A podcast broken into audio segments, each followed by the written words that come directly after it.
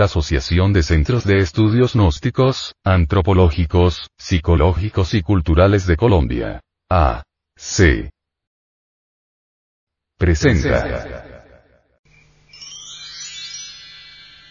Una producción del Departamento de Artes Gráficas y Audiovisuales.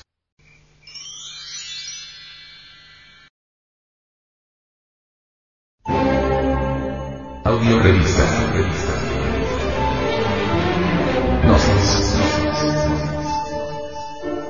Edición 194 julio del 2010.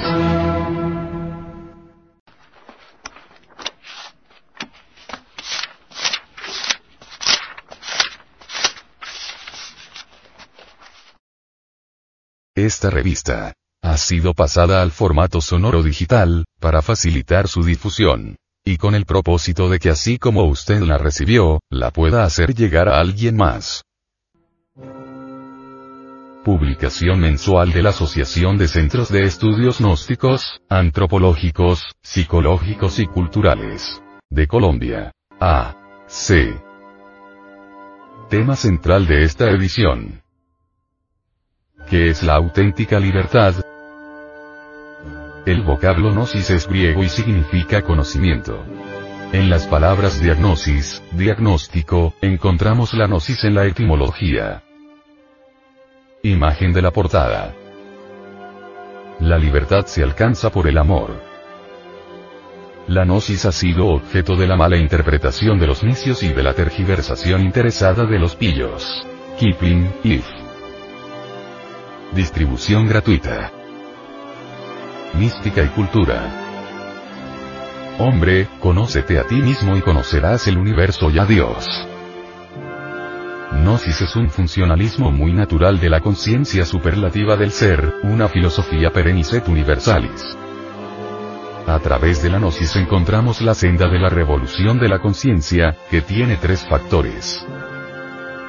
Primero, transmutación de la sustancia semínica en energía creadora por medio de la clave conexión del falo útero sin eyacular jamás el ensenis. Segundo. Desintegración de todos los elementos inhumanos que llevamos en nuestro interior como la lujuria, ira, orgullo, pereza, codicia, gula, envidia, etc. etc. Tercero. Sacrificio por la humanidad. Esta es la ley del Cristo cósmico. Él se sacrifica desde el amanecer de la existencia para que todos los seres humanos tengamos vida en abundancia. Esta publicación es parte de una misión especial, sostenida por personas de buena voluntad y está animada por el anhelo de ayudar a conquistar los valores eternos del ser íntimo. Advertencia. Los artículos que a continuación presentamos a la opinión pública, no son artículos de fe inquebrantable, ni cuestiones dogmáticas, porque ante todo pensamos que nadie tiene derecho a imponer sus creencias a otras personas, por eso estos artículos no son para convencerlo a usted de que son las mejores ideas. Usted decide. Si encuentra uno o varios puntos que le parecen convenientes, puede realizar sus propios experimentos, si no le encuentra utilidad, puede descartarlos. Audio Revista. Gnosis. Edición 194 julio del 2010. Índice y contenido. 01. Presentación de la audio revista Gnosis. Edición 194 julio de 2010. 02. Portada. La libertad se alcanza por medio del amor. 03. Introducción. La libertad. 04. Actualidad. Sin libertad no hay acción consciente. 05. Psicología. Provismo. 06. Metanoia. Un cambio de mente trae libertad. 07. Descubrimiento. La gente no conoce en sí, qué es la libertad. 08. Para vivir sin drogas. ¿Cómo podrá cambiar un drogadicto? 09. Frente Mundial de Salvación del Planeta. Somos los destructores de la naturaleza. 10. Hacia la gnosis. La gente es capaz de sacrificarlo todo, menos el dolor.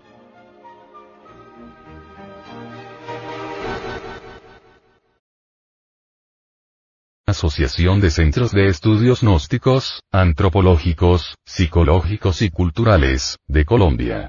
A. C.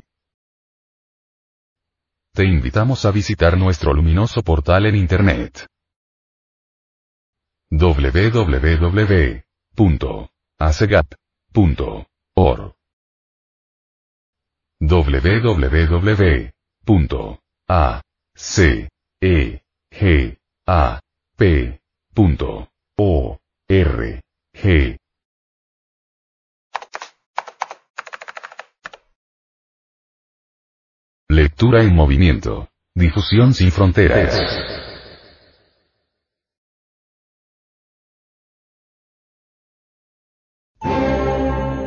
Audio revista. Gnosis.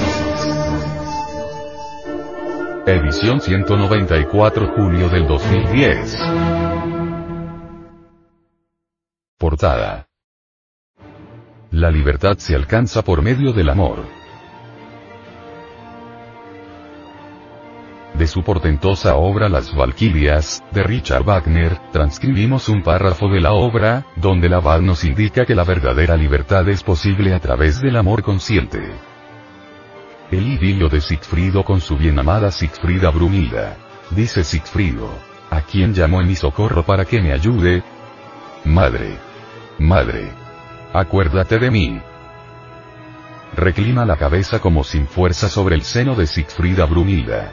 Luego se yergue suspirando como despertar a la Virgen para contemplar sus ojos.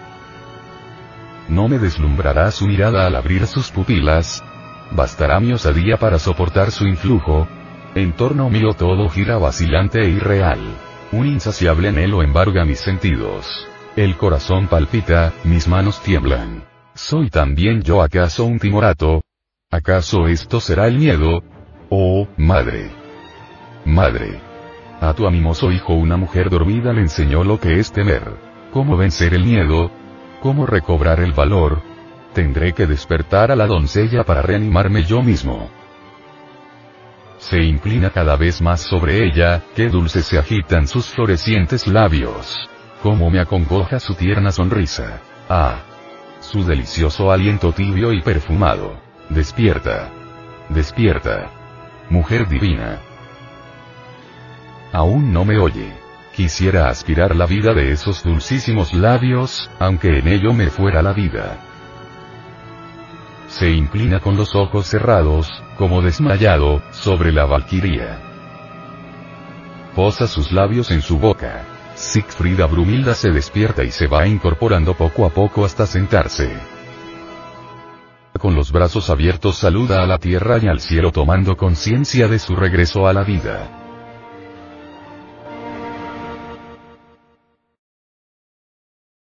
Asociación de Centros de Estudios Gnósticos, Antropológicos, Psicológicos y Culturales, de Colombia. A. C. Te invitamos a visitar nuestro luminoso portal en Internet. www.acegap.org www.acegap.org Envía esta conferencia a tus amigos. Las enseñanzas contenidas en ella, deben ser conocidas por la humanidad entera.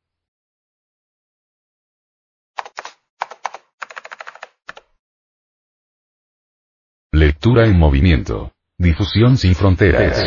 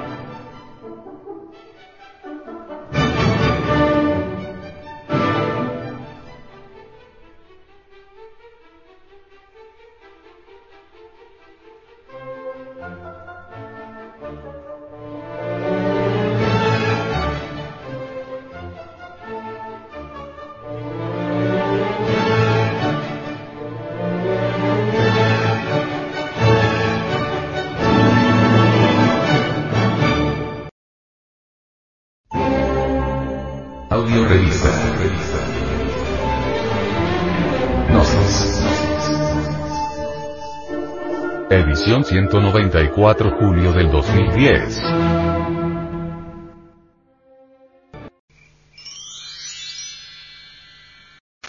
Introducción. La libertad. El venerable maestro, Samael Weor, sobre esta cuestión de la libertad, dice. El sentido de la libertad es algo que aún no ha sido entendido por la humanidad. Sobre el concepto libertad, planteado siempre en forma más o menos equivocada, se han cometido gravísimos errores. Ciertamente se pelea por una palabra, se sacan deducciones absurdas, se cometen atropellos de toda especie y se derrama sangre en los campos de batalla. La palabra libertad es fascinante, a todo el mundo le gusta, sin embargo, no se tiene verdadera comprensión sobre la misma, existe confusión en relación con esta palabra. Libertad, deber y justicia. Del italiano Eduardo Rubino. No es posible encontrar una docena de personas que definan la palabra libertad en la misma forma y del mismo modo. El término libertad, en modo alguno sería comprensible para el racionalismo subjetivo. Cada cual tiene sobre este término ideas diferentes. Opiniones subjetivas de las gentes desprovistas de toda realidad objetiva. Al plantearse la cuestión libertad, existe incoherencia, vaguedad, incongruencia en cada mente. Estoy seguro que ni siquiera don Emmanuel Kant, el autor de la crítica de la razón pura, y de la crítica de la razón práctica, jamás analizó esta palabra para darle el sentido exacto. Libertad, hermosa palabra, bello término. ¿Cuántos crímenes se han cometido en su nombre? Incuestionablemente, el término libertad ha hipnotizado a las muchedumbres. Las montañas y los valles, los ríos y los mares se han teñido con sangre al conjuro de esta mágica palabra. Cuántas banderas, cuánta sangre y cuántos héroes han sucedido en el curso de la historia, cada vez que sobre el tapete de la vida se ha puesto la cuestión libertad. Desafortunadamente, después de toda independencia a tan alto precio lograda, continúa dentro de cada persona la esclavitud. ¿Quién es libre? ¿Quién ha logrado la famosa libertad? ¿Cuántos se han emancipado? ¡Ay, ay, ay! El adolescente anhela libertad. Parece increíble que muchas veces teniendo pan, abrigo, y refugio, se quiera huir de la casa paterna en busca de libertad. Resulta incongruente que el jovencito que tiene todo en casa, quiera evadirse, huir, alejarse de su morada, fascinado por el término libertad. Es extraño que gozando de toda clase de comodidades en hogar dichoso, se quiera perder lo que se tiene, para viajar por esas tierras del mundo y sumergirse en el dolor. Que el desventurado, el paria de la vida, el mendigo, anhele de verdad alejarse de la casucha, de la choza, con el propósito de obtener algún cambio mejor, resulta correcto. Pero que el niño bien, el nene de mamá, busque escapatoria, huida, resulta incongruente y hasta absurdo. Empero esto es así. La palabra libertad, fascina, hechiza, aunque nadie sepa definirla en forma precisa. Que la doncella quiera libertad, que anhele cambiar de casa, que desee casarse para escapar del hogar paterno y vivir una vida mejor, resulta en parte lógico, porque ella tiene derecho a ser madre. Sin embargo, ya en vida de esposa, encuentra que no es libre, y con resignación ha de seguir cargando las cadenas de la esclavitud. El empleado, cansado de tantos reglamentos, quiere verse libre, y si consigue independizarse se encuentra con el problema que continúa siendo esclavo de sus propios intereses y preocupaciones.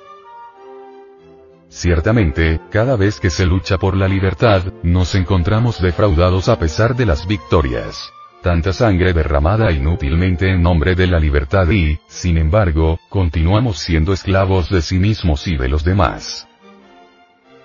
Las gentes se pelean por palabras que nunca entienden, aunque los diccionarios las expliquen gramaticalmente. La libertad es algo que hay que conseguir dentro de sí mismo. Nadie puede lograrla fuera de sí mismo. Cabalgar por el aire es una frase muy oriental que alegoriza el sentido de la genuina libertad. Nadie podría en realidad experimentar la libertad en tanto su conciencia continúe embotellada en el sí mismo, en el mí mismo. El ego, comprender este yo mismo, mi persona, lo que yo soy, es urgente cuando se quiere muy sinceramente conseguir la libertad. En modo alguno podríamos destruir los grilletes de la esclavitud sin haber comprendido previamente toda esta cuestión mía, todo esto que atañe al yo, al mí mismo. ¿En qué consiste la esclavitud? ¿Qué es esto que nos mantiene esclavos? ¿Cuáles son estas trabas? Todo esto es lo que necesitamos descubrir ricos y pobres, creyentes y descreídos, están todos formalmente presos aunque se consideren libres. En tanto la conciencia, la esencia, lo más digno y decente que tenemos en nuestro interior, continúa embotellada en el sí mismo, en el mí mismo, en el yo mismo, en mis apetencias y temores, en mis deseos y pasiones, en mis preocupaciones y violencias, en mis defectos psicológicos. Se estará en formal prisión.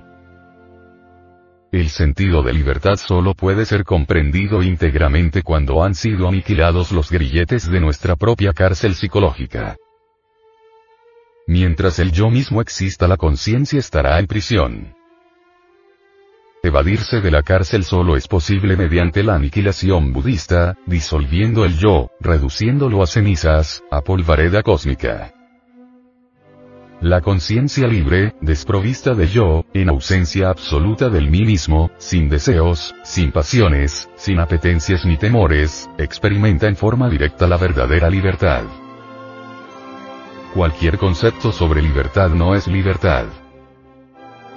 Las opiniones que nos formemos sobre la libertad distan mucho de ser la realidad. Las ideas que nos forjemos sobre el tema libertad, nada tienen que ver con la auténtica libertad. La libertad es algo que tenemos que experimentar en forma directa, y esto solo es posible muriendo psicológicamente, disolviendo el yo, acabando para siempre con el mí mismo. De nada serviría continuar soñando con la libertad, si de todas maneras proseguimos como esclavos. Más vale vernos a sí mismos tal cual somos, observar cuidadosamente todos estos grilletes de la esclavitud que nos mantienen en formal prisión. Autoconociéndonos, viendo lo que somos interiormente, descubriremos la puerta de la auténtica libertad.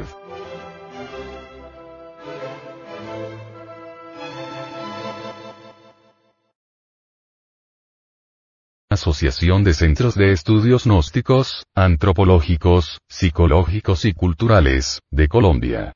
A. C. Te invitamos a visitar nuestro luminoso portal en Internet. www.acegap.org www.acegap P. O. R. G.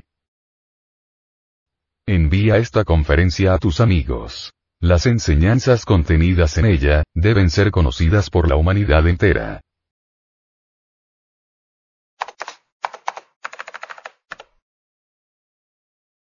Lectura en movimiento. Difusión sin fronteras.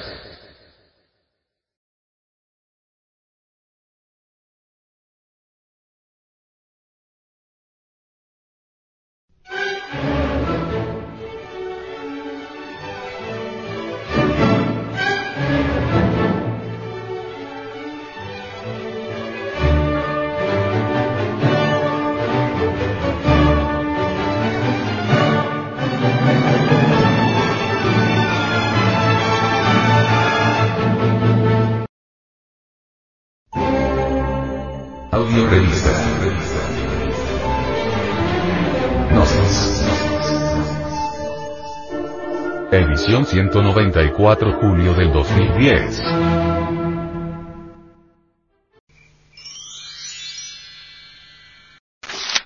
Actualidad. Sin libertad no hay acción consciente. Debemos ser libres, no para hacer lo que nos plazca sensualmente, sino libres para comprender muy profundamente nuestros propios pensamientos, sentimientos, instintos e impulsos. La libertad no es para hacer lo que nos antoja, sino que consiste en estar libres de todo el tormento de la vida, de nuestros problemas, ansiedades, miedos, heridas psicológicas y de todo el conflicto que hemos sostenido en nosotros mismos y en el mundo. Estar por completo libres internamente del yo sin ser absorbidos por algo, ya sea por un paisaje, por una idea, etc. Esa es la esencia de la belleza. ¿Qué es la libertad? ¿Quién es libre? Uno se pregunta, ¿es posible ser libre? Es posible que nosotros, tal como somos, seres condicionados, moldeados por toda clase de influencias por la propaganda, por los libros que leemos, el cine, la radio, las revistas, todos haciendo impacto en nuestra mente, moldeándola, vivamos en este mundo completamente libres en las raíces mismas de nuestro ser. Ese es el reto. El problema. Porque si no se es libre, no hay amor. Hay celos, ansiedad, miedo, predominio, la búsqueda del placer sexual o de otra índole. Si no se es libre, no se puede ver claramente y no hay sentido de la belleza. Esto no es mera argumentación para sostener una teoría de que el hombre tiene que ser libre. Una teoría así se convierte también en una prisión, en ideología que igualmente dividirá a las personas. Si no hay libertad, ¿cómo podemos ver claramente cualquier cosa? Los árboles y las estrellas, el mundo y la sociedad que el hombre ha creado, ese mundo que es usted mismo, si al acercarse a lo que desea lo mira con una idea, una ideología, con miedo, esperanza o ansiedad, con sentimiento de culpabilidad y el resto de toda esta agonía, es evidente que no podrá ver. La libertad completa es lo fundamental en la existencia humana, porque el hombre ha buscado la libertad desde el principio mismo del tiempo, pero ha dicho, hay libertad en el cielo, no en la tierra. Cada grupo, cada comunidad, tiene una idea diferente de la libertad. Descartando, dejando a un lado todo eso, preguntamos si viviendo aquí, ahora, es posible ser libre. Si usted ve este factor común como único recto en la vida, entonces puede empezar a descubrir por sí mismo la manera de abordarlo, de observarlo, de llegar hasta él. Necesitamos una libertad única. La de ser uno mismo profundamente. La libertad hemos de experimentarla atravesando doctrinas, ideologías, nacionalidades y religiones, dejándolas atrás, y tener el coraje de andar nuestra propia vida. Es necesaria la libre sencillez de ser uno mismo. El que, paseando con un amigo, se pregunta si puede el ser humano estar libre de sus condicionamientos, al igual que en la práctica del budismo Zen uno aspira a estar libre de todos los condicionamientos y ser uno con la realidad. Porque la sociedad se desmorona, se hunde, como ciertamente ocurre, una de las razones fundamentales es que el individuo, cada uno de nosotros, ha dejado de ser creativo. Nos hemos convertido en imitadores, copiamos tanto externa como internamente. Cuando hay imitación interna, psicológica, es evidente que dejamos de ser creativos. Nuestra educación, nuestra estructura social, nuestra así llamada vida religiosa, se basan todas en la imitación. O sea, que me ajusto a una determinada fórmula social o religiosa. He dejado de ser un verdadero individuo. No posee auténtica libertad. Con que haya cinco personas que escuchen, que vivan, que tengan sus rostros vueltos hacia la eternidad, será suficiente para alguien que luche por la libertad de su prójimo. Un gran filósofo moderno dijo, ¿De qué sirve tener miles de personas que no comprenden, que están embalsamadas por completo en sus prejuicios, que no desean lo nuevo, sino que más bien quieren traducir lo nuevo para que se acomode a sus propias personalidades estériles, estancadas? Mi propósito es hacer que los hombres sean incondicionalmente libres. Sostengo que la única espiritualidad es la incorruptibilidad del propio ser, que es eterno, que es la armonía entre la razón y el amor. Esa es la absoluta e incondicionada verdad, que es la vida misma. Pongan su mente y corazón en ver el mundo como es, no como cree que debería ser, sino como es en realidad. Cuando usted lo vea claramente, el mismo acto de ver puede darle la respuesta. Nosotros los seres humanos no somos libres, estamos condicionados por la cultura, la sociedad, los intereses creados, los compromisos ideológicos.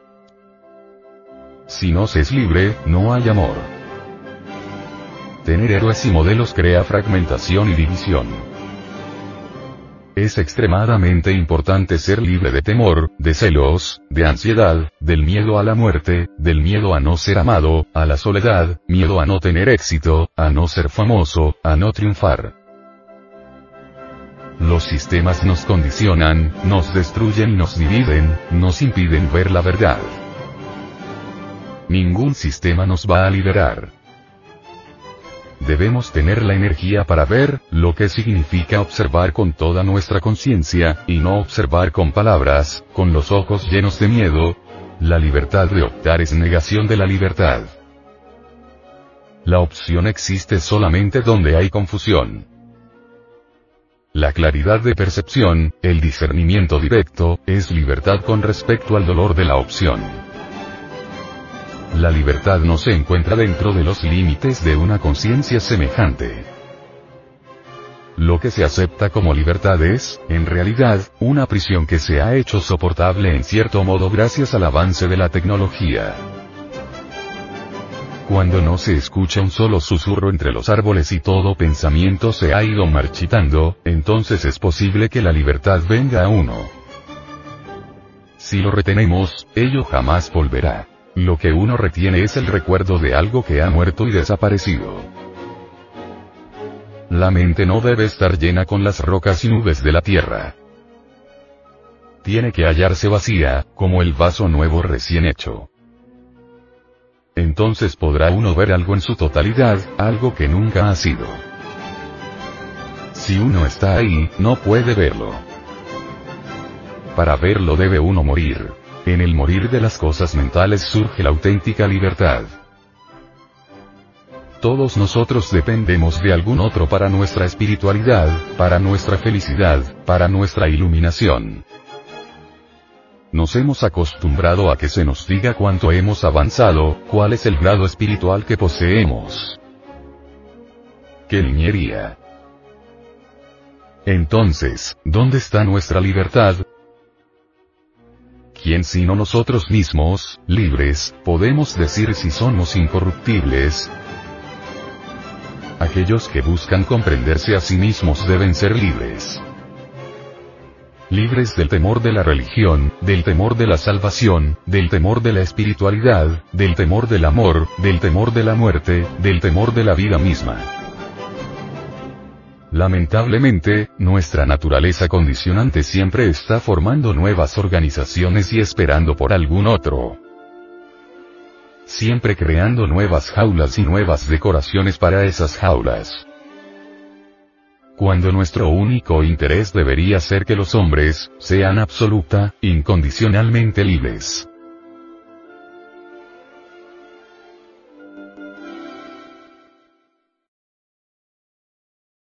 Asociación de Centros de Estudios Gnósticos, Antropológicos, Psicológicos y Culturales, de Colombia. A. C. Te invitamos a visitar nuestro luminoso portal en Internet. www.acegap.org www.acegap P. O. R. G. Envía esta conferencia a tus amigos. Las enseñanzas contenidas en ella, deben ser conocidas por la humanidad entera.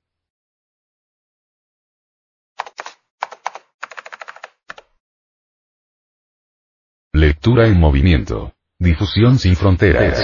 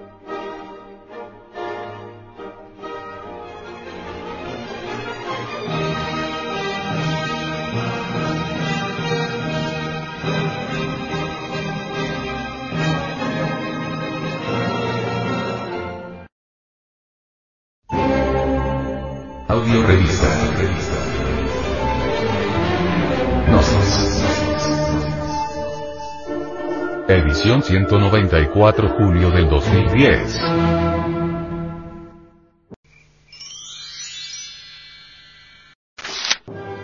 Psicología. Provismo. El venerable maestro, Samael Aumeor nos habla. Provismo, es la ciencia que estudia las esencias mentales que encarcelan al alma. Provismo es la ciencia de las pruebas esotéricas. Provismo, es aquella sabiduría interna que nos permite estudiar las cárceles del entendimiento. Provismo es la ciencia pura que nos permite conocer a fondo los errores de las mentes individuales. El ser humano vive de cárcel en cárcel durante toda su triste existencia, si en realidad queremos con intenso anhelo ser libres, es indispensable que la mente humana se libere del miedo y de las apetencias.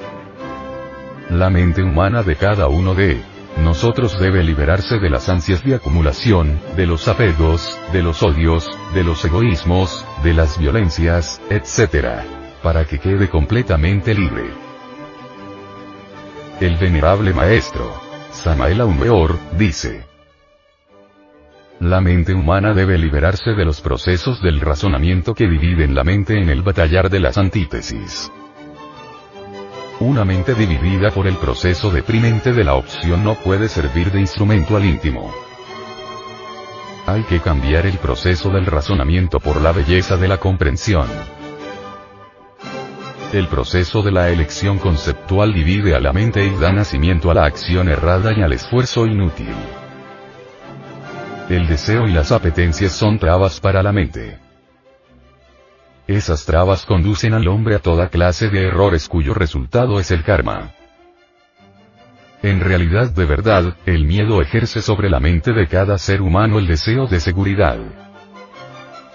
El deseo de seguridad esclaviza la voluntad convirtiéndola en una prisionera de autobarreras definitivas, dentro de las cuales se esconden todas las miserias humanas.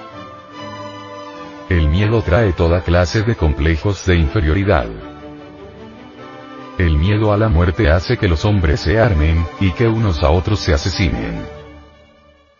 El hombre que carga revólver al cinto es un cobarde, un miedoso. El hombre valeroso no carga armas porque no le tiene miedo a nadie.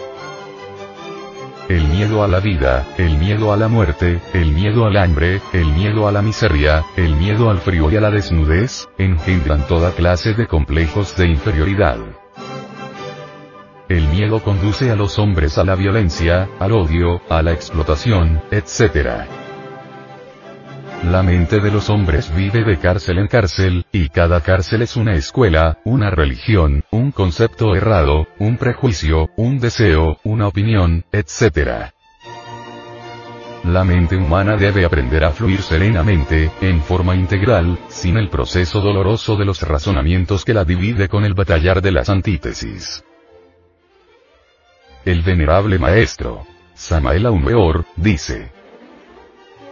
La mente debe volverse como un niño para que pueda servir de instrumento al íntimo. Debemos vivir siempre en el presente porque la vida es tan solo un instante eterno.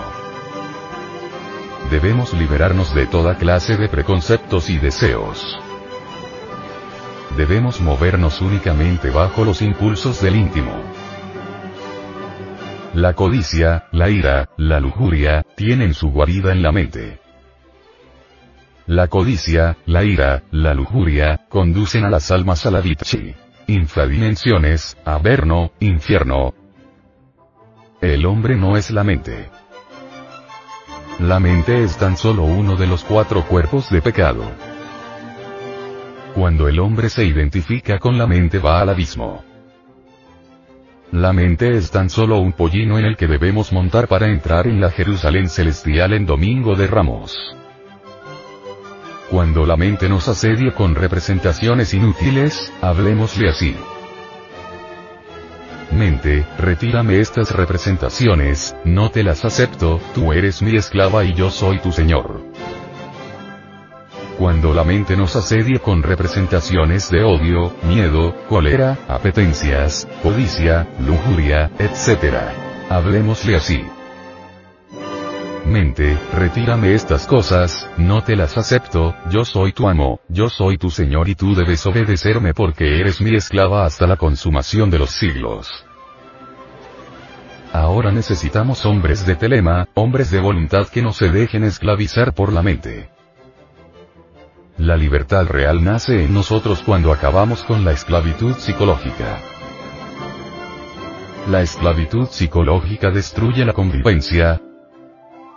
Depender psicológicamente de alguien es esclavitud.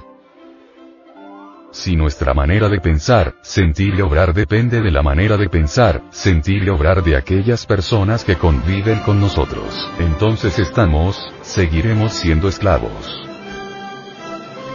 Nuestra conducta debe ser propia y muy propia y no debe depender de nadie, nuestros pensamientos, sentimientos y acciones deben fluir independientemente desde adentro hacia afuera.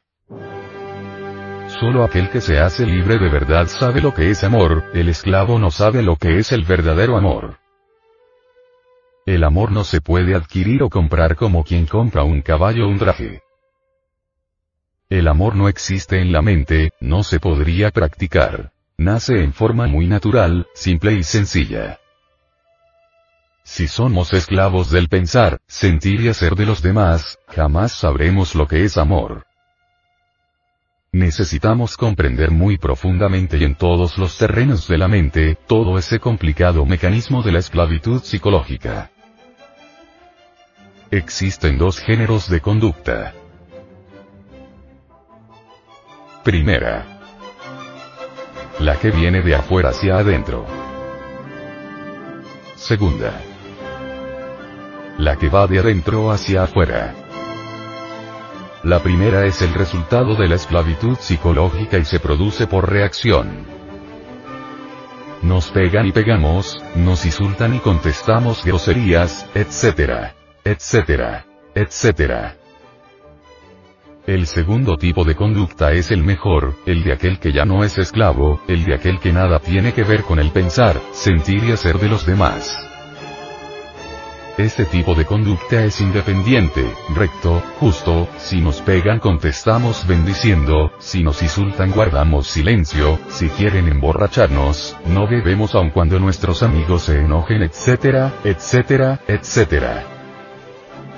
Ahora comprenderá, amable oyente, por qué la libertad psicológica trae eso que se llama amor.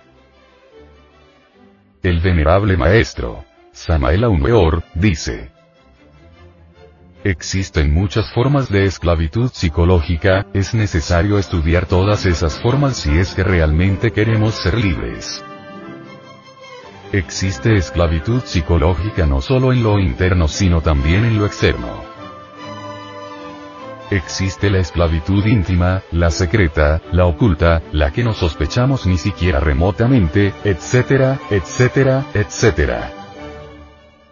El esclavo cree que ama cuando en verdad solo está temiendo.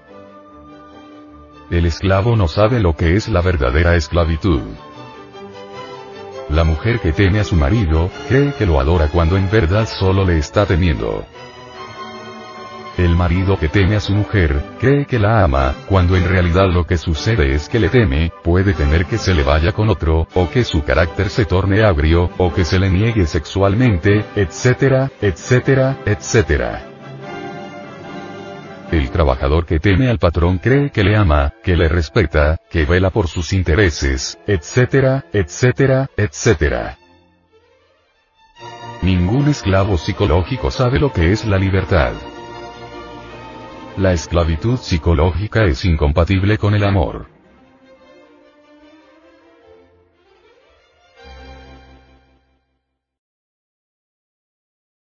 Asociación de Centros de Estudios Gnósticos, Antropológicos, Psicológicos y Culturales, de Colombia. A. C.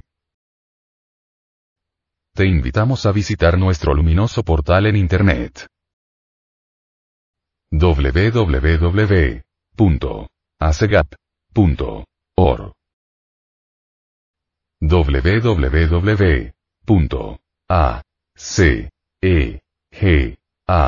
P. O. R. G. Envía esta conferencia a tus amigos. Las enseñanzas contenidas en ella, deben ser conocidas por la humanidad entera.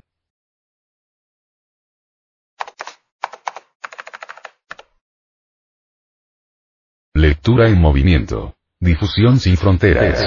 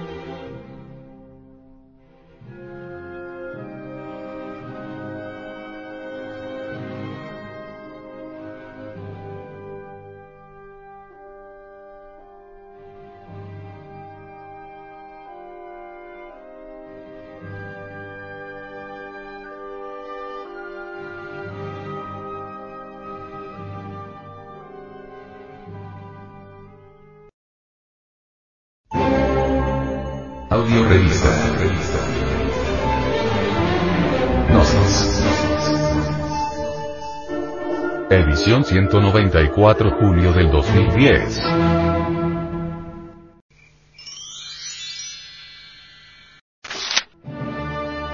Metanoia. Un cambio de mente trae libertad.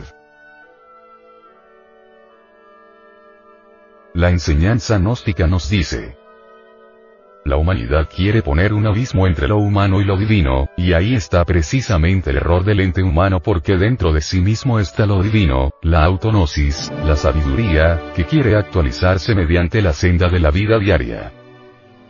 No en tanto, el ser humano busca escapatorias. Con todas sus creencias lo que el sujeto humano hace es alejarse de su libertad.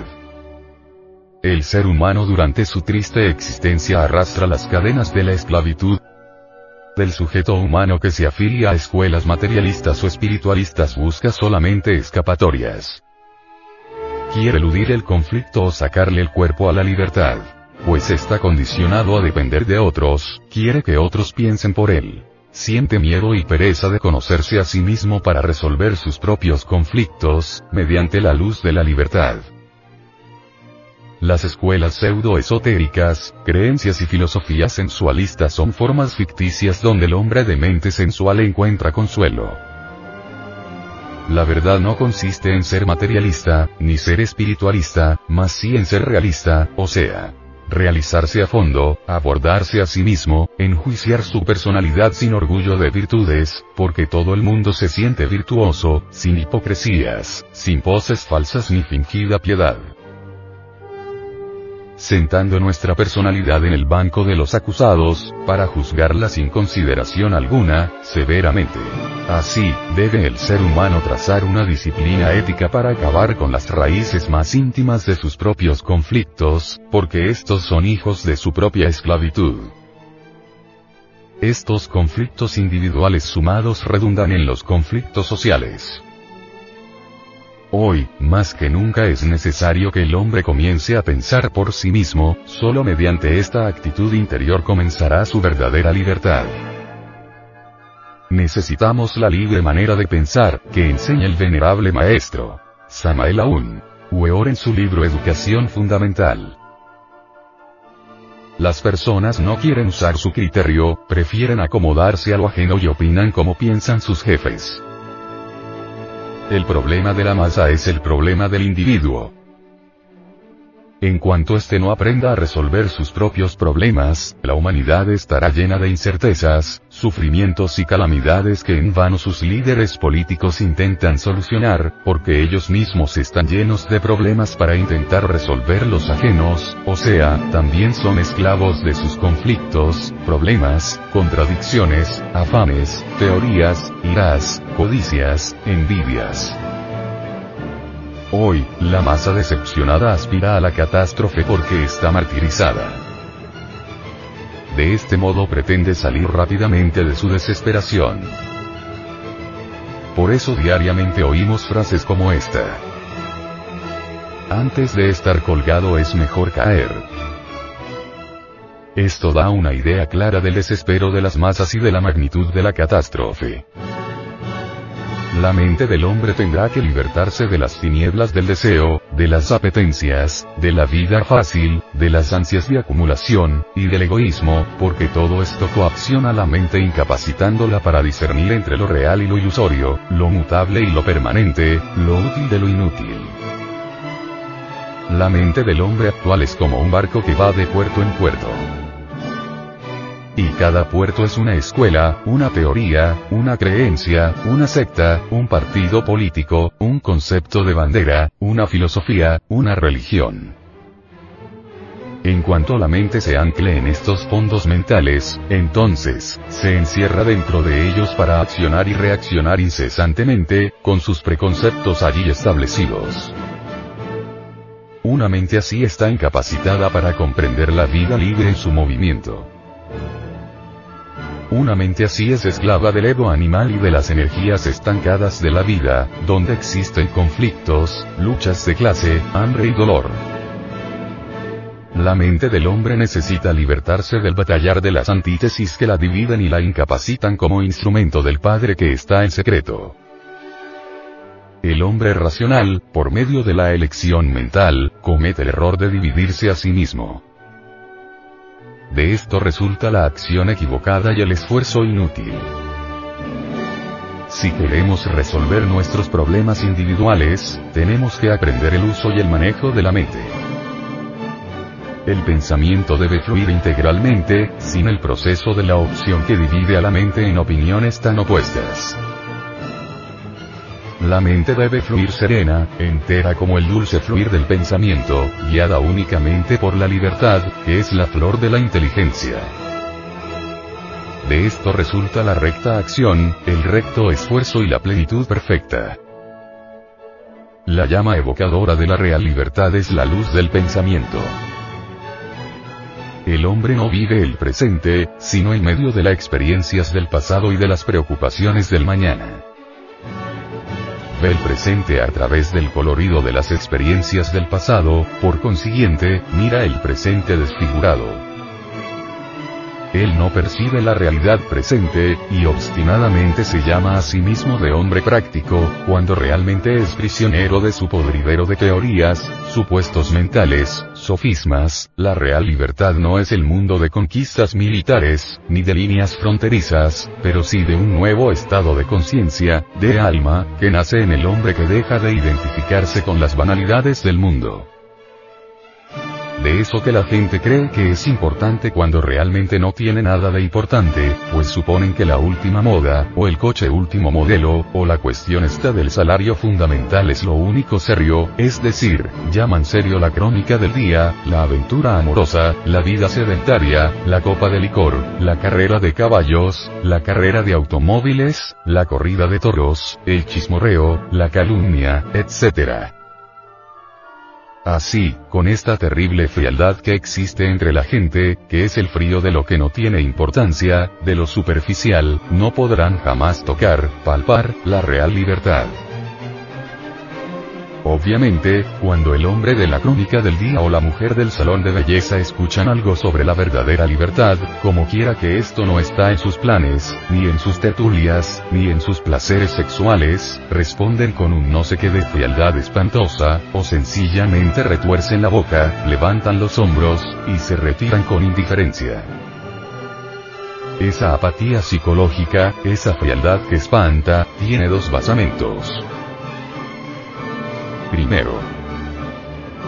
La ignorancia más tremenda. Segundo. La ausencia más absoluta de inquietudes espirituales. Sin duda alguna, para experimentar la libertad, falta un contacto, un choque eléctrico, nadie lo dio en la tienda, tampoco entre lo que se creía serio, ni mucho menos en los placeres de la cama. Si alguien fuera capaz de darle al imbécil frío, o a la superficial mujercita el toque eléctrico del momento, el chispazo del corazón, alguna reminiscencia extraña, un no sé qué demasiado íntimo, tal vez entonces todo sería distinto.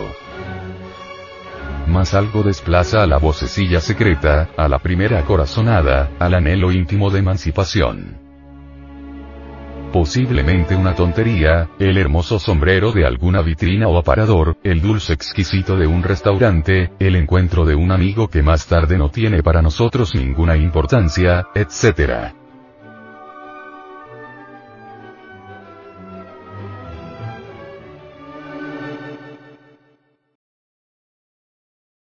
Asociación de Centros de Estudios Gnósticos, Antropológicos, Psicológicos y Culturales, de Colombia.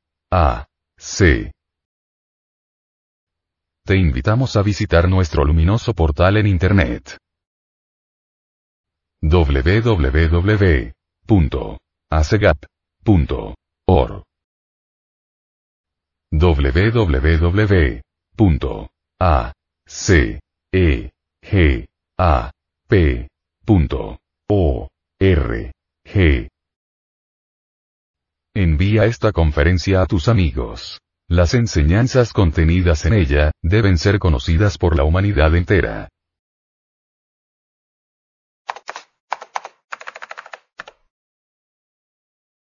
Lectura en movimiento. Difusión sin fronteras.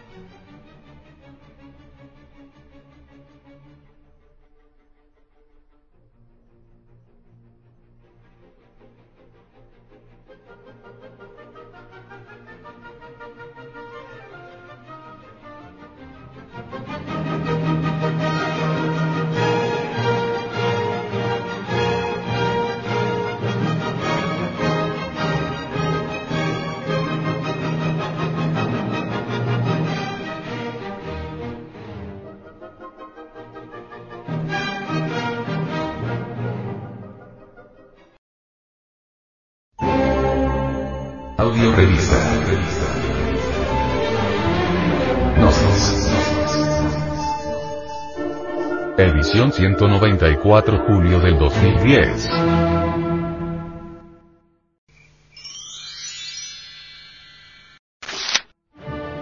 Descubrimiento. La gente no conoce en sí qué es la libertad.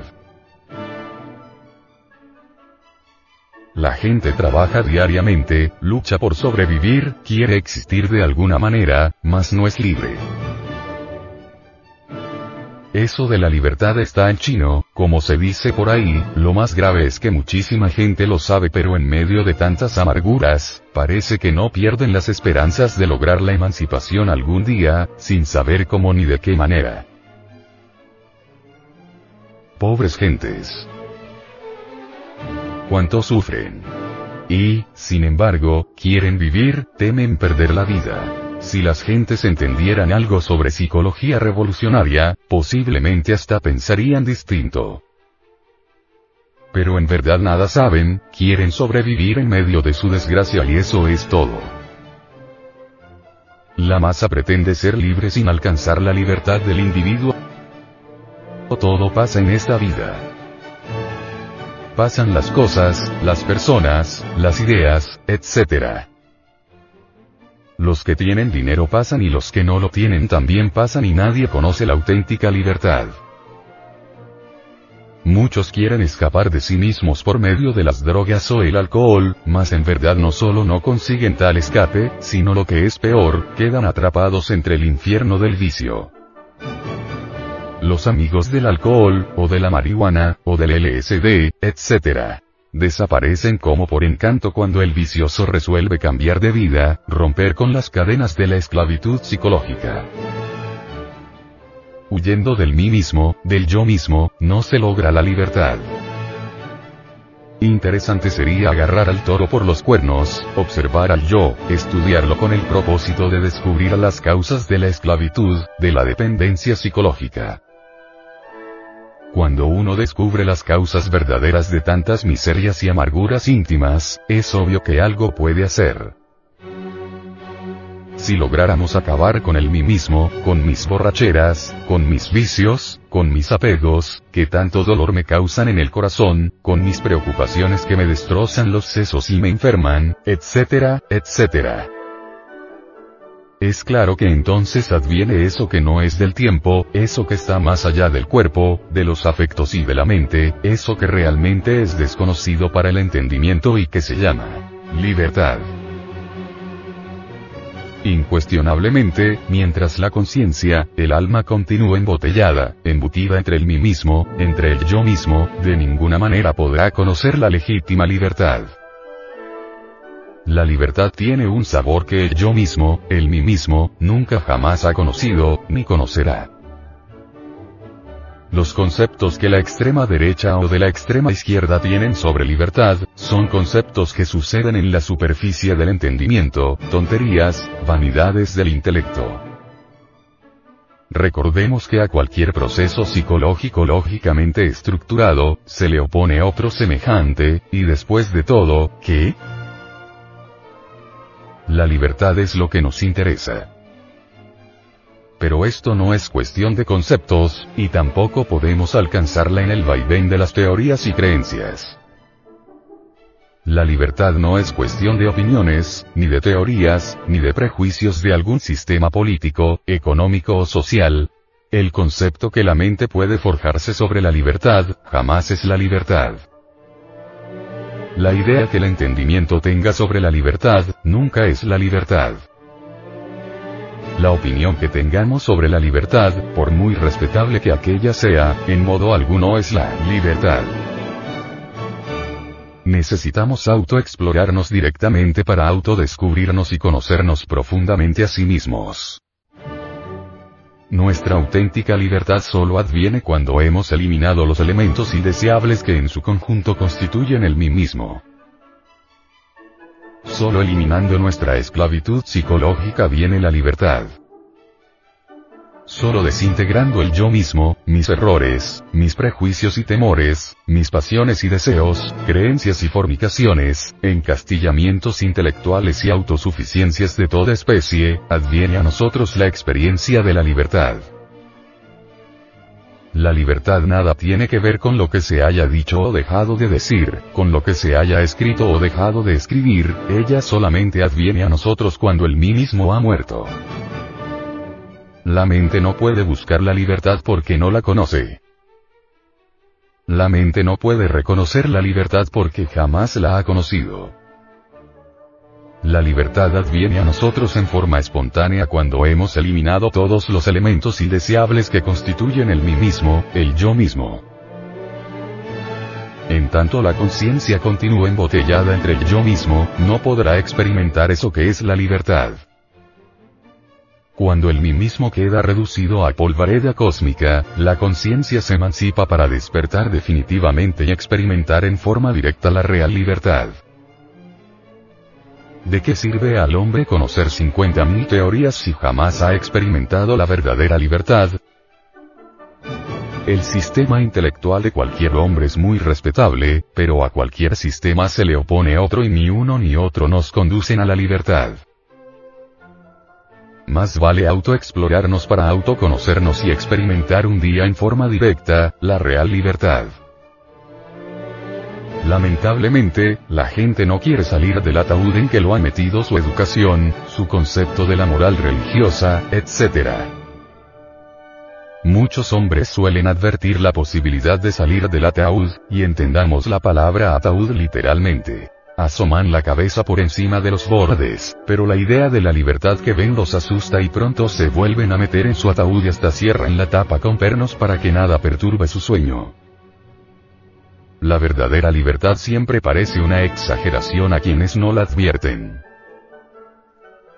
Por lo general, el hombre dormido da por sentadas muchas cosas que no son la libertad, y que dejarían de serlas si aplicara un interrogante, un por qué.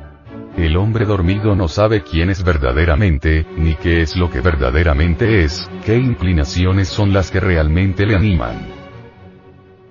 El hombre dormido cree que con el nombre, la profesión, y algunas otras cosas circunstanciales, ya consiguió la libertad. Esa manera de pensar es muy ingenua. Mucho de lo que lo que el hombre dormido atribuye a la libertad ha de buscarlo en las profundidades de su psicología más pura que es algo que ha perdido. Pero también ocurre que hay muchos que creen que son libres pero no entienden nada sobre la libertad que ellos mismos dicen poseer. De otro modo ya hace tiempo que hubiesen descartado el mundo de la violencia, de la barbarie, de la cólera. Los políticos ordinarios no aceptan que la libertad de un pueblo, de una nación, comienza con la libertad del individuo, porque no son verdaderamente políticos. Esta clase de políticos que ocasionalmente y por razones morales, suelen hablar de la libertad, no se detienen a ponderar en lo que es la libertad en sí. Debido a esto, la libertad que conocemos se basa en teorías, supuestos y cuestiones ingenuas. Las ideas en que se fundamenta el dogma de la libertad, es algo que los astutos han elaborado, sin percatarse que eso pertenece a la razón ordinaria, material, que es imposible que trabaje sobre la real libertad. Asociación de Centros de Estudios Gnósticos, Antropológicos, Psicológicos y Culturales, de Colombia. A. Te invitamos a visitar nuestro luminoso portal en Internet. www.acegap.org www.acegap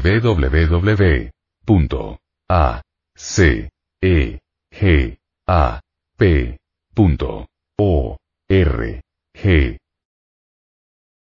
Envía esta conferencia a tus amigos. Las enseñanzas contenidas en ella, deben ser conocidas por la humanidad entera.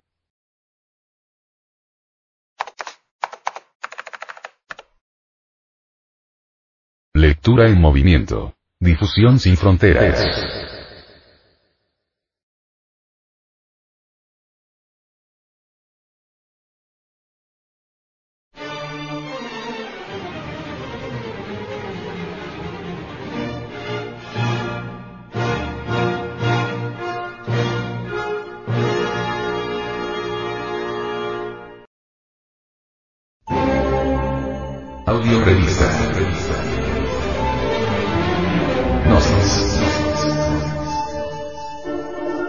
Edición 194 julio del 2010.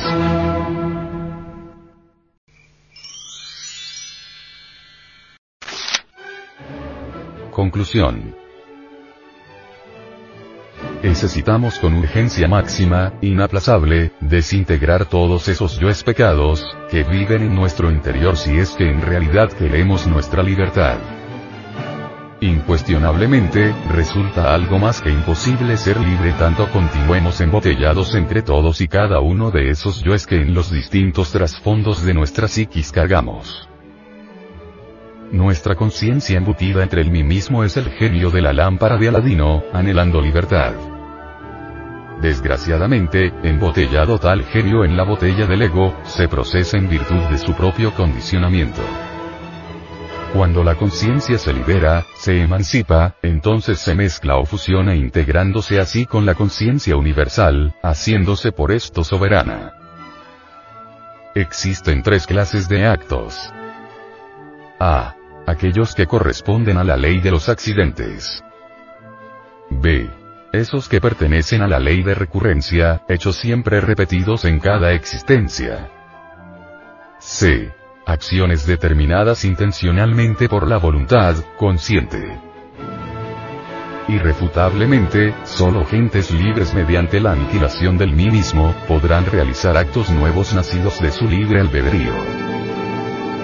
Los actos comunes y corrientes de la humanidad, son siempre el resultado de la ley de recurrencia o mero producto de accidentes mecánicos. Quien posee libertad de verdad, puede originar nuevas circunstancias. Quien tiene su libertad embotellada entre el yo pluralizado, es víctima de las circunstancias. Nadie podría lograr la libertad real, si previamente no hubiera eliminado radicalmente el ego animal en sí mismo, aquí y ahora.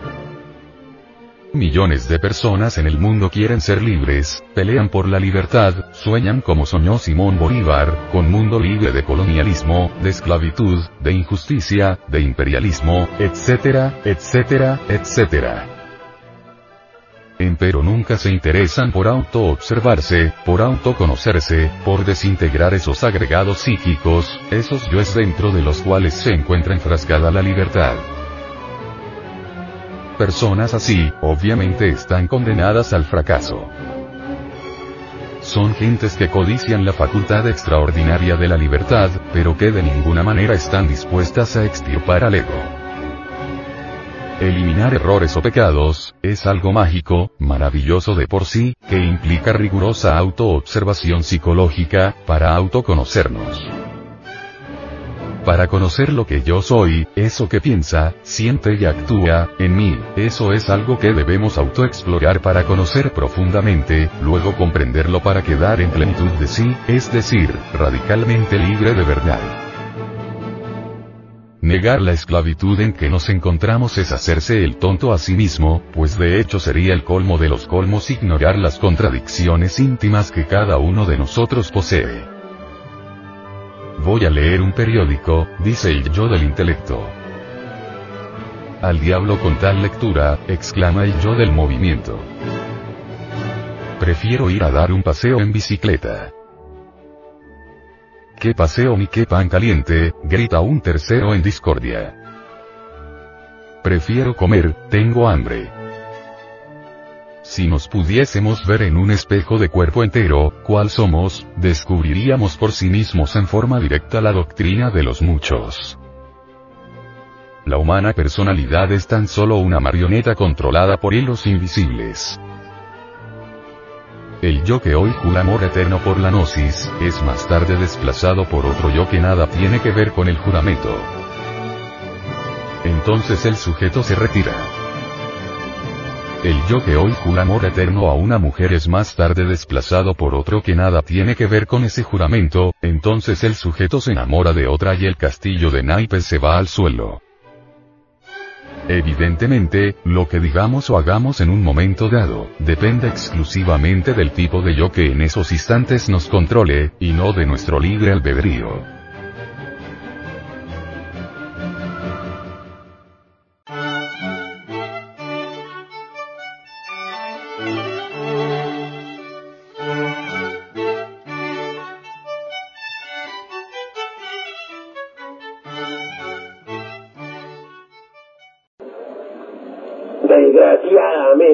Nosotros vivimos como máquinas somos víctimas de las circunstancias. No hemos aprendido a determinar circunstancias, antes bien somos víctimas de ellas. Somos como leños arrojados en el furioso mar de la existencia. Vamos de aquí para allá sin saber de dónde venimos ni para dónde vamos. Esa es la cruda realidad de la vida. Trabajamos, luchamos, buscamos el dinero para comer, para vivir, para sostener la familia, etc. Y así morimos infelizmente sin saber realmente para qué hemos vivido ni por qué hemos vivido. Ha llegado el momento en que nosotros nos volvamos más serios, porque hasta ahora no hemos aprendido a ser serios. Somos el producto del ambiente. Repetimos lo que otros dicen, hacemos lo que otros hacen, verdaderas máquinas sin ton ni son, leños arrojados entre el furioso mar de la existencia. Tenemos nosotros métodos en nuestra escuela por medio de los cuales ustedes podrán ver, oír, tocar y palpar esto que estamos diciéndoles. Los invitamos de verdad a venir a nuestros estudios. Si ustedes ingresan a nuestros estudios, no les pesará, porque se conocerán a sí mismos y podrán transformarse radicalmente. Un hombre es lo que es su vida. Si un hombre no cambia su vida, está perdiendo el tiempo miserablemente. Uno no puede cambiar su vida si no trabaja sobre su propia vida. Solamente es posible cambiar cuando disolvemos todos esos yoes que llevamos dentro, todas esas otras personas que viven dentro de nuestra persona.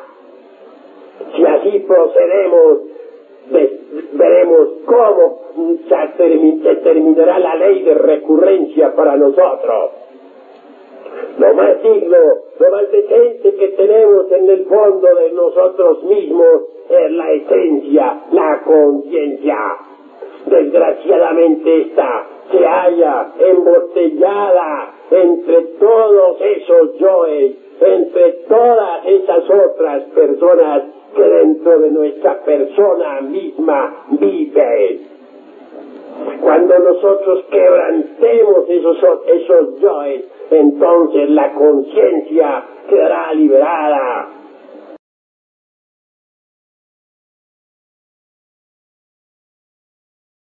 Asociación de Centros de Estudios Gnósticos, Antropológicos, Psicológicos y Culturales, de Colombia.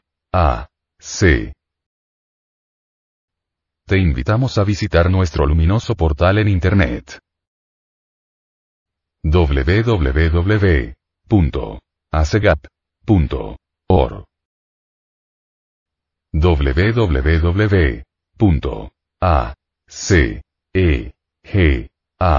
P. O. R. G. Envía esta conferencia a tus amigos. Las enseñanzas contenidas en ella, deben ser conocidas por la humanidad entera.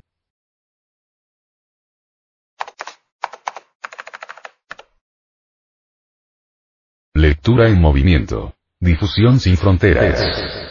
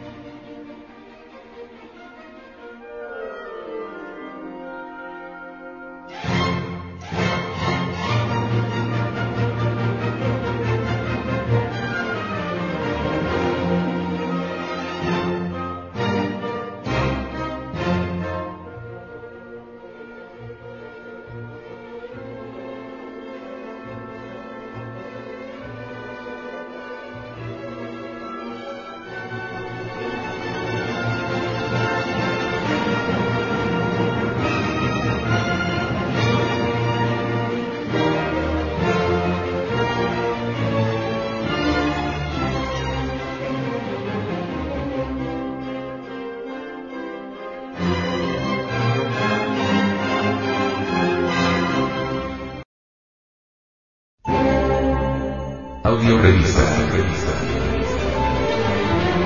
Gnosis. Edición 194 julio del 2010.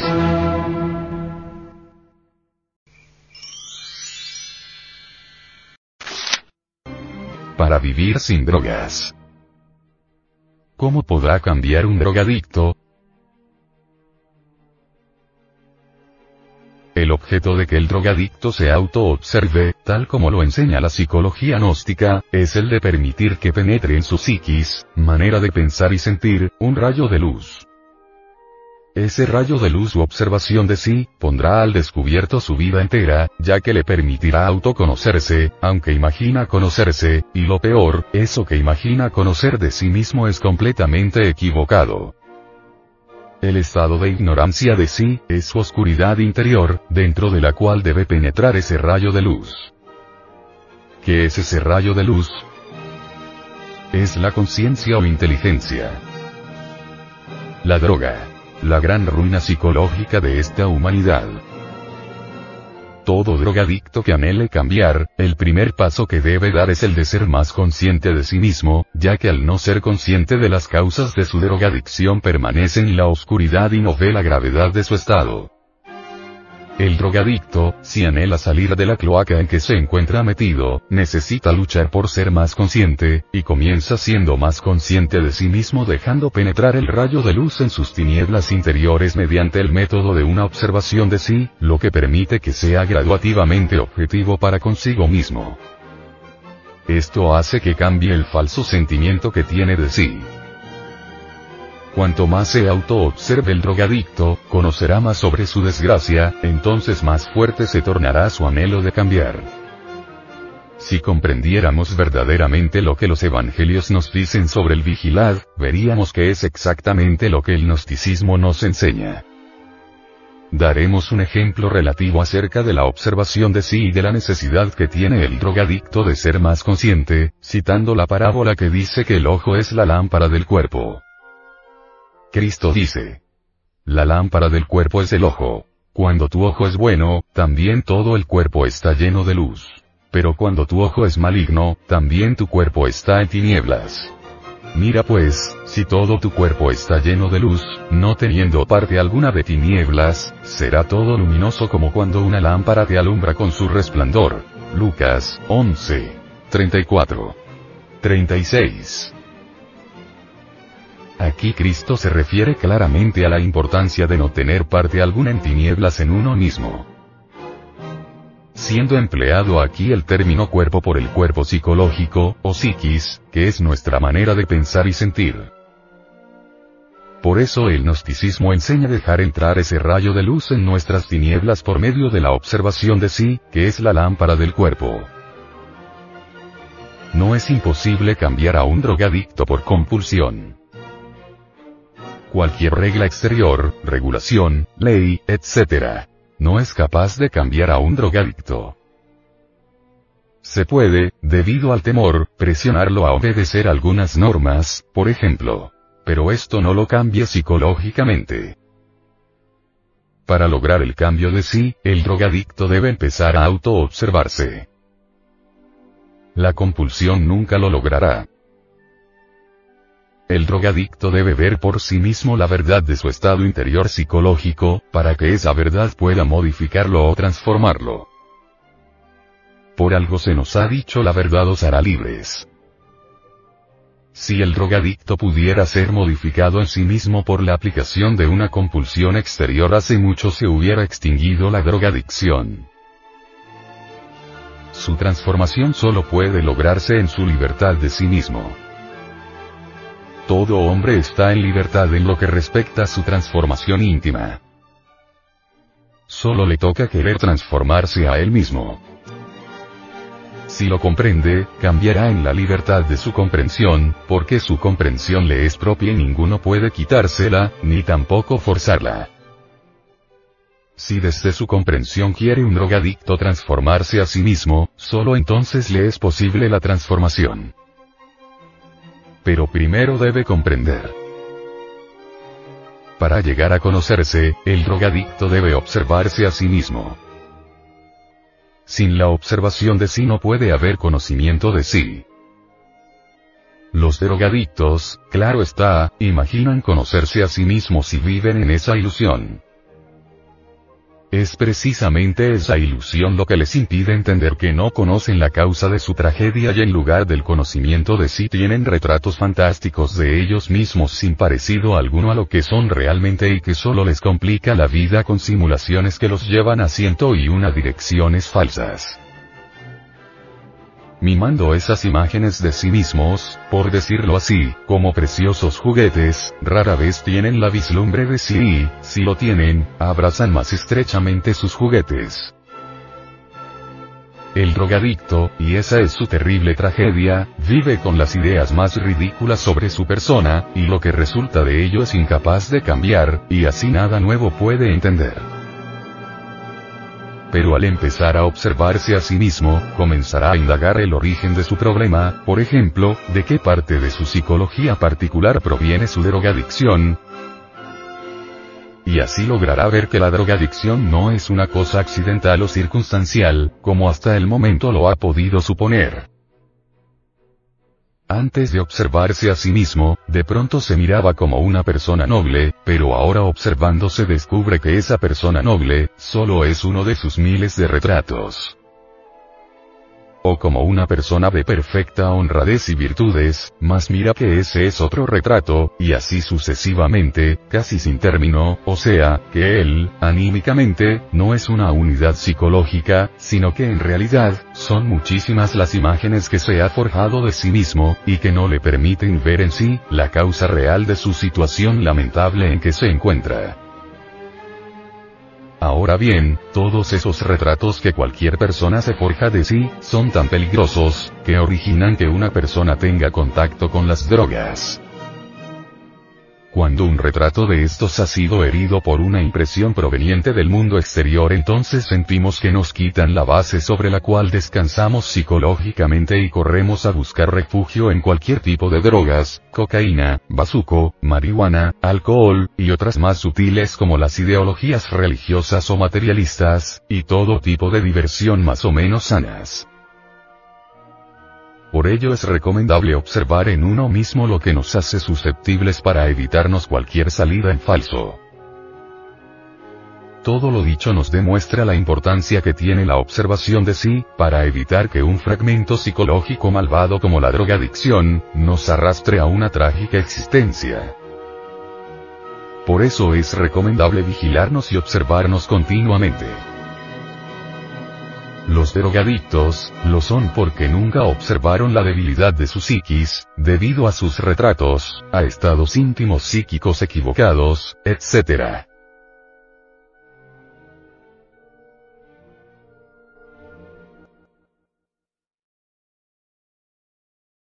Asociación de Centros de Estudios Gnósticos, Antropológicos, Psicológicos y Culturales, de Colombia. A. C. Te invitamos a visitar nuestro luminoso portal en Internet www.acegap.org www.acegap.org Envía esta conferencia a tus amigos. Las enseñanzas contenidas en ella, deben ser conocidas por la humanidad entera.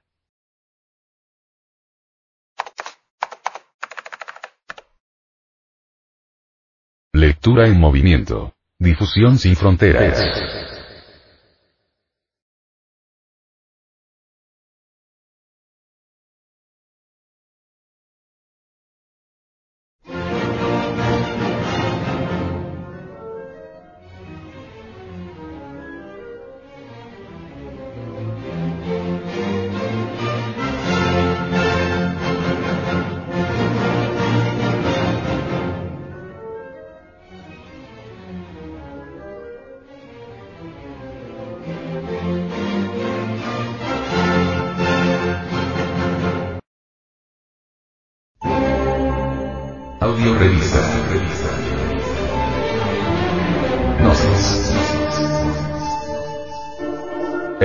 194 julio del 2010.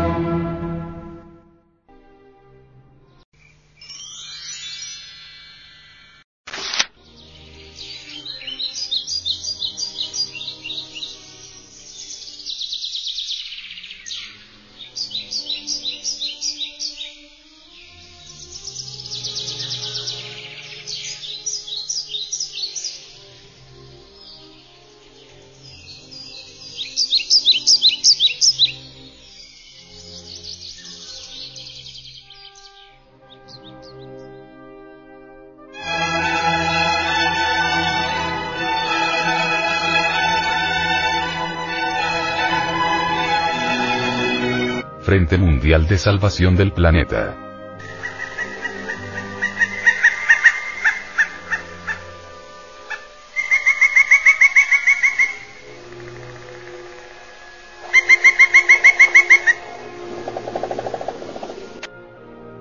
Somos los destructores de la naturaleza.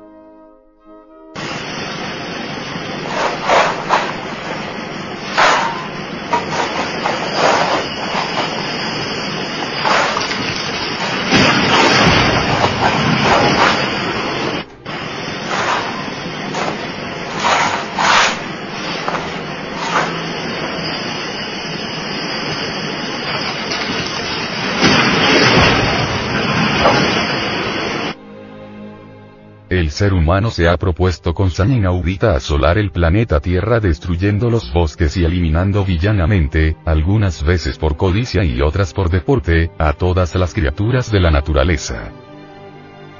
Nos encontramos destruyendo nuestra morada planetaria. El venerable maestro, Samael Aumeor, dice, antes de que los conquistadores ingleses llegaran a Estados Unidos, por ejemplo, los aborígenes vivían en paz y se alimentaban cultivando las tierras o cazando lo indispensable para comer. Entonces abundaba ese precioso animal llamado búfalo.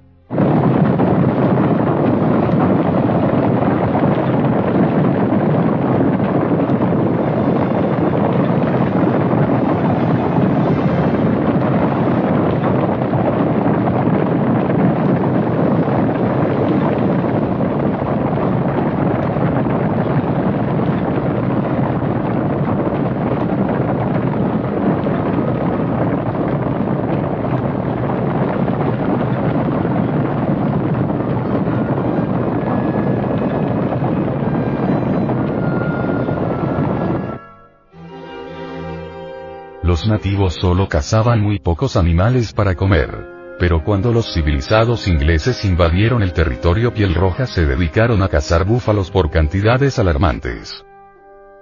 Los civilizados ingleses asesinaban a estas criaturas movidos por la abominable codicia.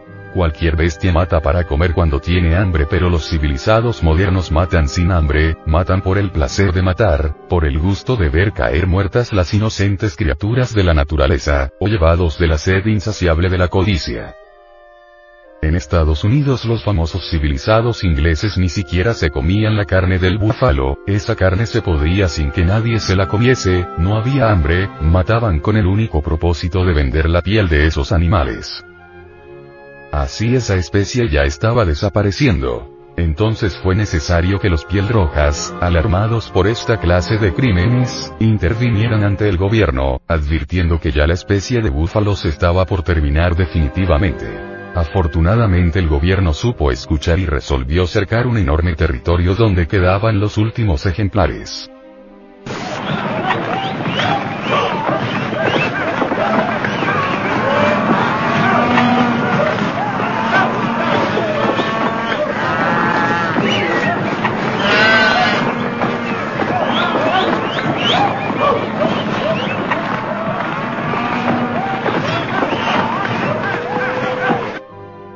El lugar fue rodeado de alambradas y convertido en parque nacional.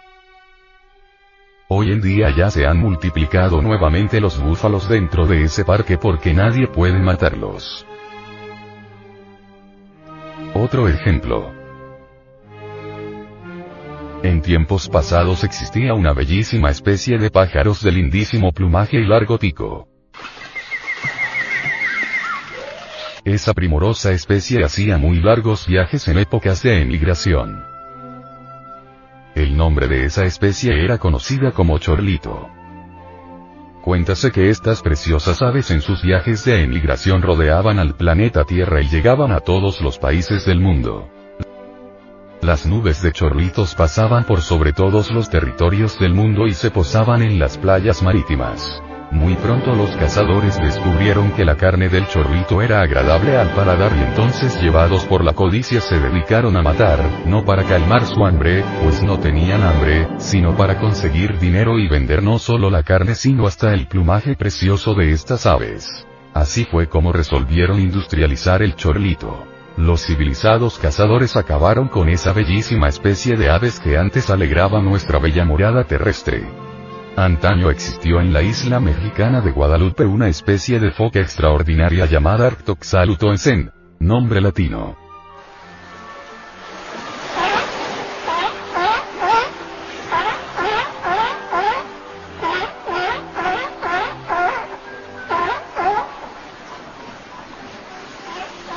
Cuentan las tradiciones de que esta foca era de extraordinaria belleza como nunca jamás se ha vuelto a conocer alguna similar. Los señores cazadores supercivilizados como siempre se dedicaron con saña inaudita a asesinar a estas bellas focas finas de Guadalupe, no menos de 200.000 preciosísimas pieles fueron sacadas de la isla de Guadalupe con un valor, para ese entonces, de 6 millones de dólares. Los señores cazadores solo pensaron en llenarse las bolsas con dinero y más dinero y acabaron para siempre con esas preciosas criaturas. En el África los cazadores han hecho desastres. Ahora las criaturas de la naturaleza son perseguidas implacablemente por los civilizados cazadores. Y así tenemos que muchos ríos que antes servían para el riego de las tierras ya no fluyen y sus lechos están secos porque los civilizados resolvieron acabar con los bosques movidos por la codicia, deseosos de ser dueños o propietarios de haciendas. El ser humano está acabando con todo, destruyendo la hermosa morada planetaria en que vivimos. Ignora la especie humana que todo lo que existe tiene un motivo de ser. No quieren comprender los habitantes de este planeta que todo es vibración, energía, ondulación. La vida existe por vibración, se sostiene por la vibración y deja de existir por cualquier desequilibrio oscilatorio. El gnosticismo universal sostiene que del espacio cósmico infinito, descienden a la Tierra millones de rayos cósmicos que son captados por millones de antenas que viven sobre la superficie de este planeta. Cada planta según su especie, cada árbol según su familia, capta, asimila y recoge determinados tipos de energías cósmicas que luego se transforman y transmiten a las capas interiores del organismo planetario afirma el gnosticismo, sin ningún temor a la burla y a la diatriba materialista, que ciertos animales captan un tipo especial de energía cósmica y otros animales otros tipos de energías. Y que no hay una criatura animal que no tenga un papel importante en el campo de la economía energética del organismo planetario. Todo animal es una pequeña máquina transformadora de energías. Más, de esta ley no podemos excluir tampoco al ser humano. Este recoge cierto tipo de fuerzas que luego inconscientemente transforma y transmite a las capas internas de la Tierra. Véase la magistral teoría de la panspermia. La Tierra es un organismo viviente y de verdad necesita de todas y cada una de sus criaturas para poder vivir en el concierto de los mundos. Nuestra morada planetaria es un organismo viviente y todas y cada una de sus criaturas cumplen dentro del organismo planetario en que vivimos, las funciones específicas que cada órgano humano cumple dentro del organismo humano. La Tierra es un organismo muy delicado y si nosotros lo destruimos nos causamos daño a sí mismos. La Tierra es un precioso organismo que merece que se le cuide porque en él vivimos todos nosotros, y resulta absurdo permitir que los incautos destruyan nuestra bella morada. Así como nos preocupamos para que no se violen las leyes ciudadanas, cada uno de nosotros debe preocuparse para crear leyes que protejan a la madre naturaleza. Esta Asociación de Estudios Gnósticos propone la creación de juzgados y jueces que sepan sancionar inteligentemente a todos aquellos que en una u otra manera atenten contra la naturaleza y la destruyan. Es injusto permitir que toda la humanidad resulte víctima de muchas calamidades cuya causa se encuentra en los destructores de la naturaleza. Existen varias clases de asesinos. Hay fratricidas, matricidas, uxoricidas, infanticidas, etcétera, etcétera, pero el asesinato más cobarde es el del cazador que fríamente y con infame astucia dispara su rifle contra las preciosas criaturas de la naturaleza que a nadie ofenden y que sí alegran la vida. Consideramos que los cazadores y los destructores de bosques son criminales de la peor clase.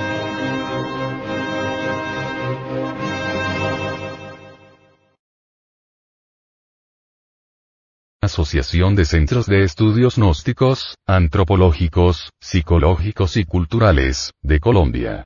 A. C. Te invitamos a visitar nuestro luminoso portal en Internet. www.acegap.org www.acegap P. O. R. G. Envía esta conferencia a tus amigos. Las enseñanzas contenidas en ella, deben ser conocidas por la humanidad entera.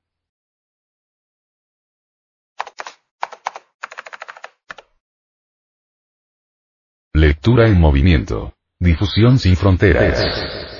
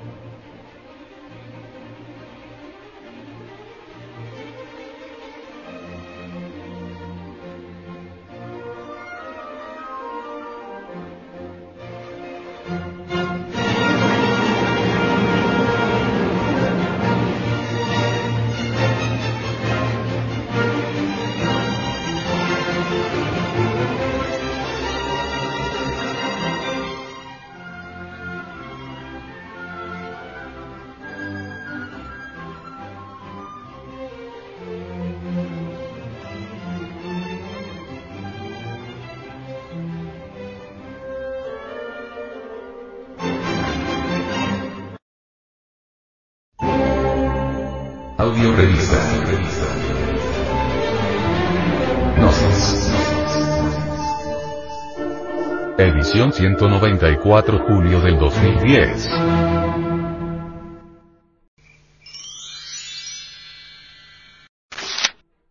Hacia la Gnosis. La gente es capaz de sacrificarlo todo, menos el dolor.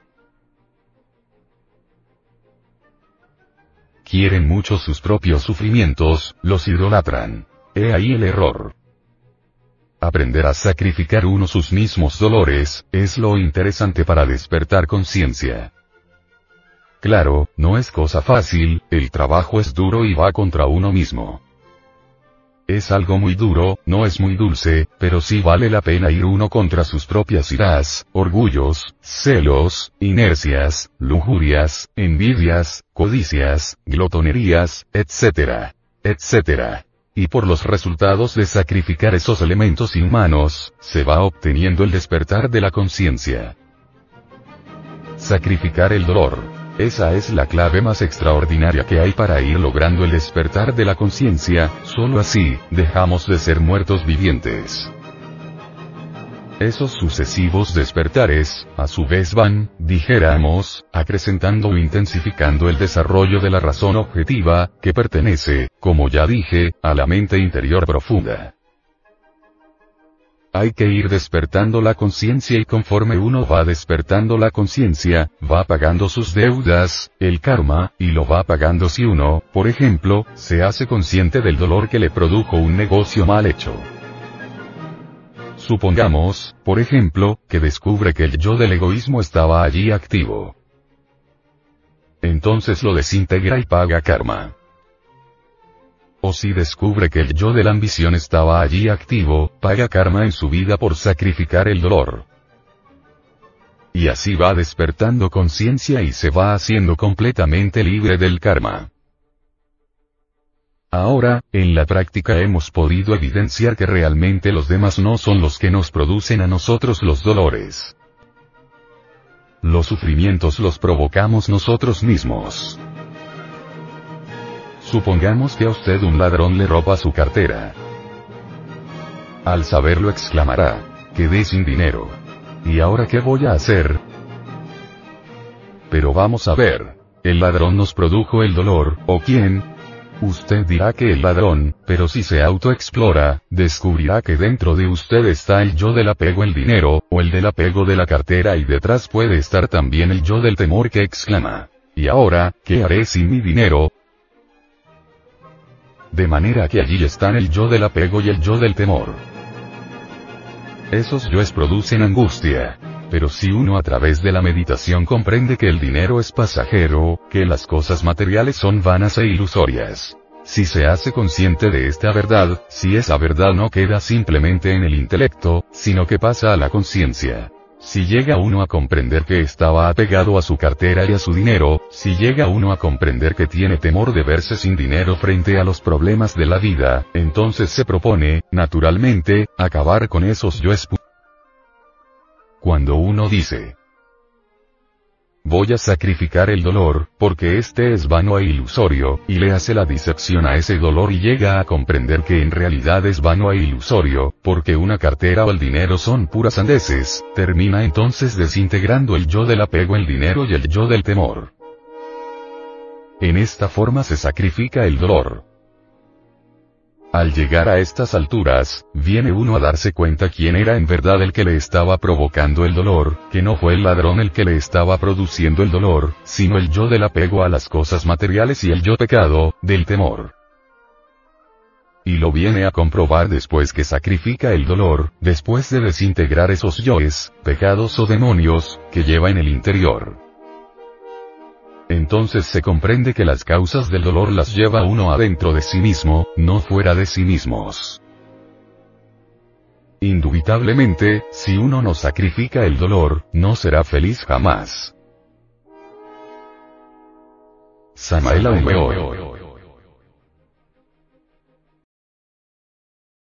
Asociación de Centros de Estudios Gnósticos, Antropológicos, Psicológicos y Culturales, de Colombia. A.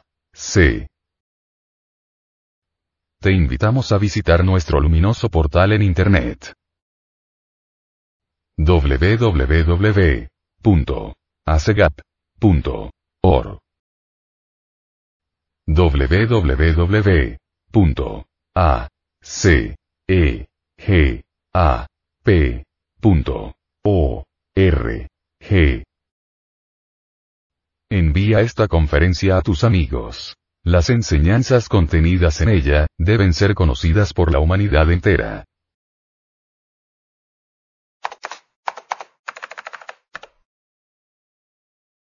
Lectura en movimiento. Difusión sin fronteras.